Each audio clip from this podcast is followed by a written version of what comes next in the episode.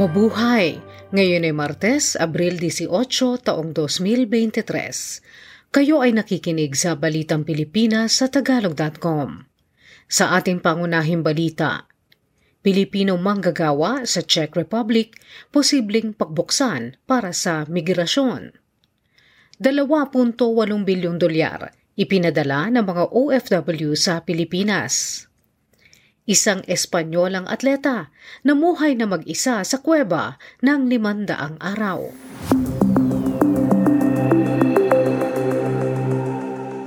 Ikinokonsidera ng pamahalaan ng Czech Republic na bigyan ng mas marami oportunidad ang mga Pilipino na makalipat at makapamuhay sa kanilang bansa para sa trabaho. Nag-usap sina Czech Prime Minister Petr Fiala at Pangulong Ferdinand Marcos Jr. kaugnay ng mga oportunidad para sa mas matibay pang kooperasyon sa pagitan ng bansang Czech Republic at Pilipinas lalo na sa sektor ng negosyo. Ang Pilipinas ang unang bansa sa Asia na binisita ng leader ng Czech sa kanyang sampung araw na biyahe rito. Pinag-usapan ng dalawang leader ang mga oportunidad sa sektor ng paglipad at gayon din ang suporta ng Czech sa modernisasyon ng Armed Forces of the Philippines.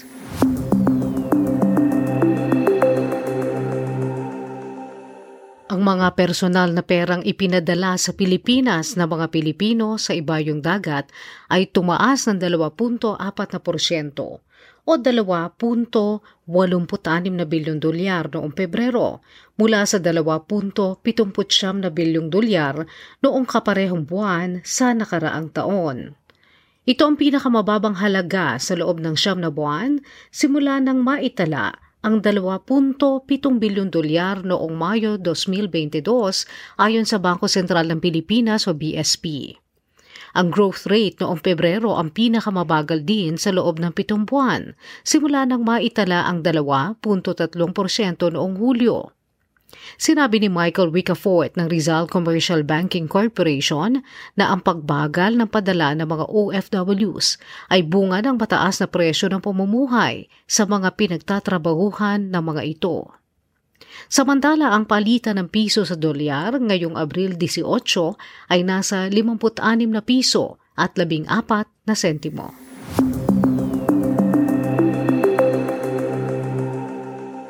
Ang kapakanan at interes ng mga overseas Filipino workers o OFW sa Taiwan ay protektado ng husto habang ang sitwasyon sa isla ay nananatiling napakanormal. Ito ay sa kabila ng tensyon nito sa China, ayon sa Manila Economic and Cultural Office. Ginawa ni MECO Chairman Silvestre Bello III ang pahayag makaraang sabihin ni Chinese Ambassador Wang Jilian na ang kaligtasan at kapakanan ng may isandaan at limampung libong mga OFW sa Taiwan ay maaaring malagay sa alanganin kapag hindi sinuwag ng Pilipinas ang pagsasarili ng Taiwan. Ayon sa Beijing, ang islang may sariling pamahalaan ay bahagi ng China at hinihintay na lamang ang muling pagbabalik nito sa bansa.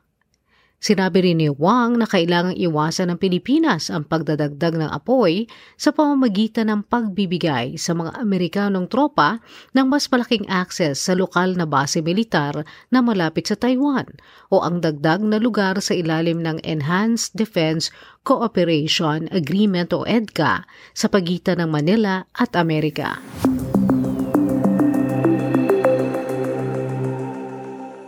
Naglaan ang Department of Budget and Management ng 1.4 na bilyong piso para suportahan ang mga kabataang Pilipinong naghahanap ng trabaho.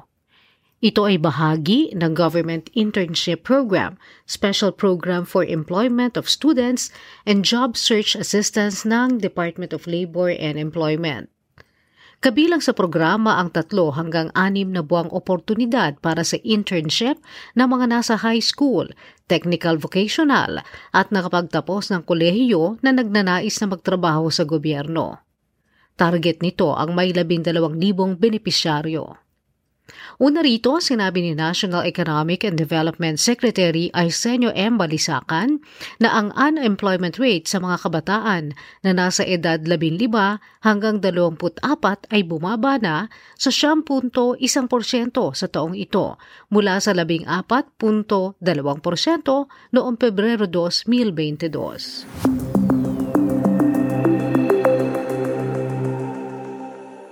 Namayapa na ang dating kalihim ng Foreign Affairs Department na si Albert Del Rosario sa edad na 83. Si Del Rosario ay nasawi habang patungo sa San Francisco sa Estados Unidos. Nagsilbi si Del Rosario bilang ambassador ng Pilipinas sa Estados Unidos bago na italaga bilang kalihim ng Department of Foreign Affairs ni dating Presidente Benigno Aquino III.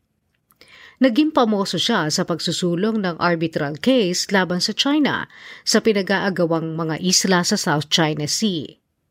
Napanalunan ng Pilipinas ang kasong ito noong 2016.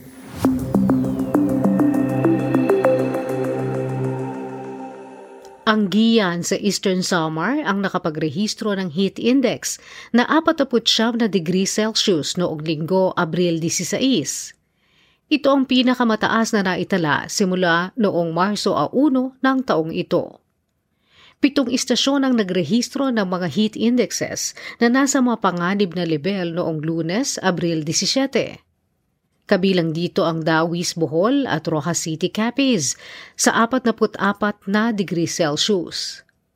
Ang heat index na nasa pagitan ng 42 degrees Celsius at 51 degrees Celsius ay maikokonsiderang nasa mapanganib na level dahil maaari makaranas ng heat cramps at heat exhaustion.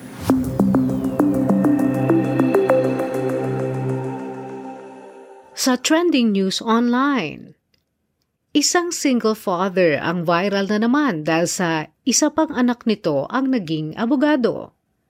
Noong taong 2022, nag-viral ang larawan ni Renato Meñado Baisa nang umakyat siya sa puno para ilagay ang tarpaulin kung saan ipinagmalaki nito ang pagpasa ng kanyang anak na lalaki sa bar exam na si attorney Link Juren Baisa.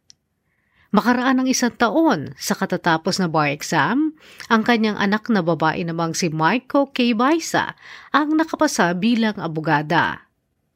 Si Renato ay dating TNT o hindi dokumentadong overseas Filipino worker sa Japan. Nang makapag-ipon siya, bumalik siya ng Pilipinas at bumili ng jeep. Ang pagiging jeepney driver ang pinagmula ng kinikita nito at ang tumusto sa pag-aaral ng kanyang mga anak.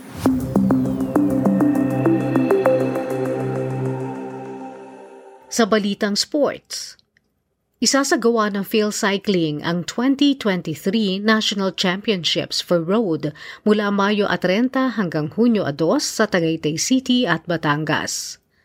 Ang kampyonato ay magtatampok sa mga kompetisyon sa daan o mast start, criterium at individual time trial para sa kategoryang men and women elite na edad 17 hanggang 18 taong gulang at kabataang edad 16 pababa.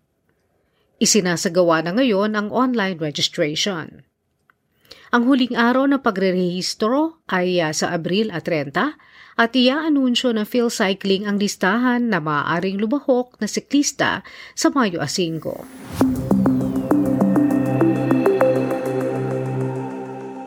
Sa balitang showbiz, Puno ng pasasalamat si Chris Aquino na mag-post siya ng pinakahuling balita tungkol sa kanyang kalusugan. Ayon sa kanya, ang team ng mga doktor ay nakatagpo na ng gamot sa kanyang kondisyon sa kabila ng mga limitasyon na dulot ng kanyang mga allergies.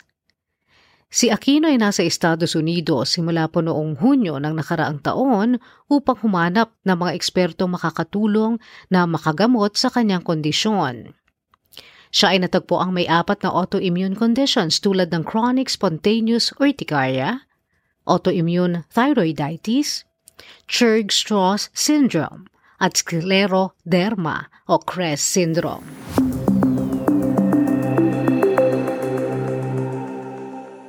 Sa balitang kakaiba, isang Espanyolang atleta ang tumira ng halos isa't kalahating taon na mag-isa sa kuwebang nasa ilalim ng lupa.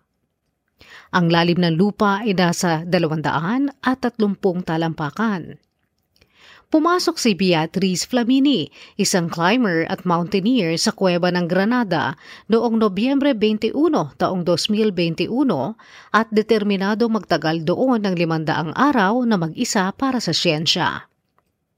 Minonitor siya ng isang grupo ng siyentista mula sa malayo upang malaman kung ano ang epekto ng pagiging mag-isa sa katawan at isipan ng isang tao. Apat na putwalong taong gulang si Flamini nang bumaba sa kuweba at limampung taong gulang nang lumabas. Sinabi ni Flamini na handa siya para uminom ng alak at makaligo pero kaya pa sana niya magtagal sa kuweba. Ayon sa grupo ni Flamini, ang ginawa nito habang nasa kuweba ay magbasa, mag-drawing, mag-ehersisyo, mag-ganchilyo ng sombrero at i-record ang kanyang sarili sa camera. At yan ang kabuuan ng ating mga balita ngayong Abril 18, 2023 para sa tagalog.com. Basta sa balita, lagi kaming handa.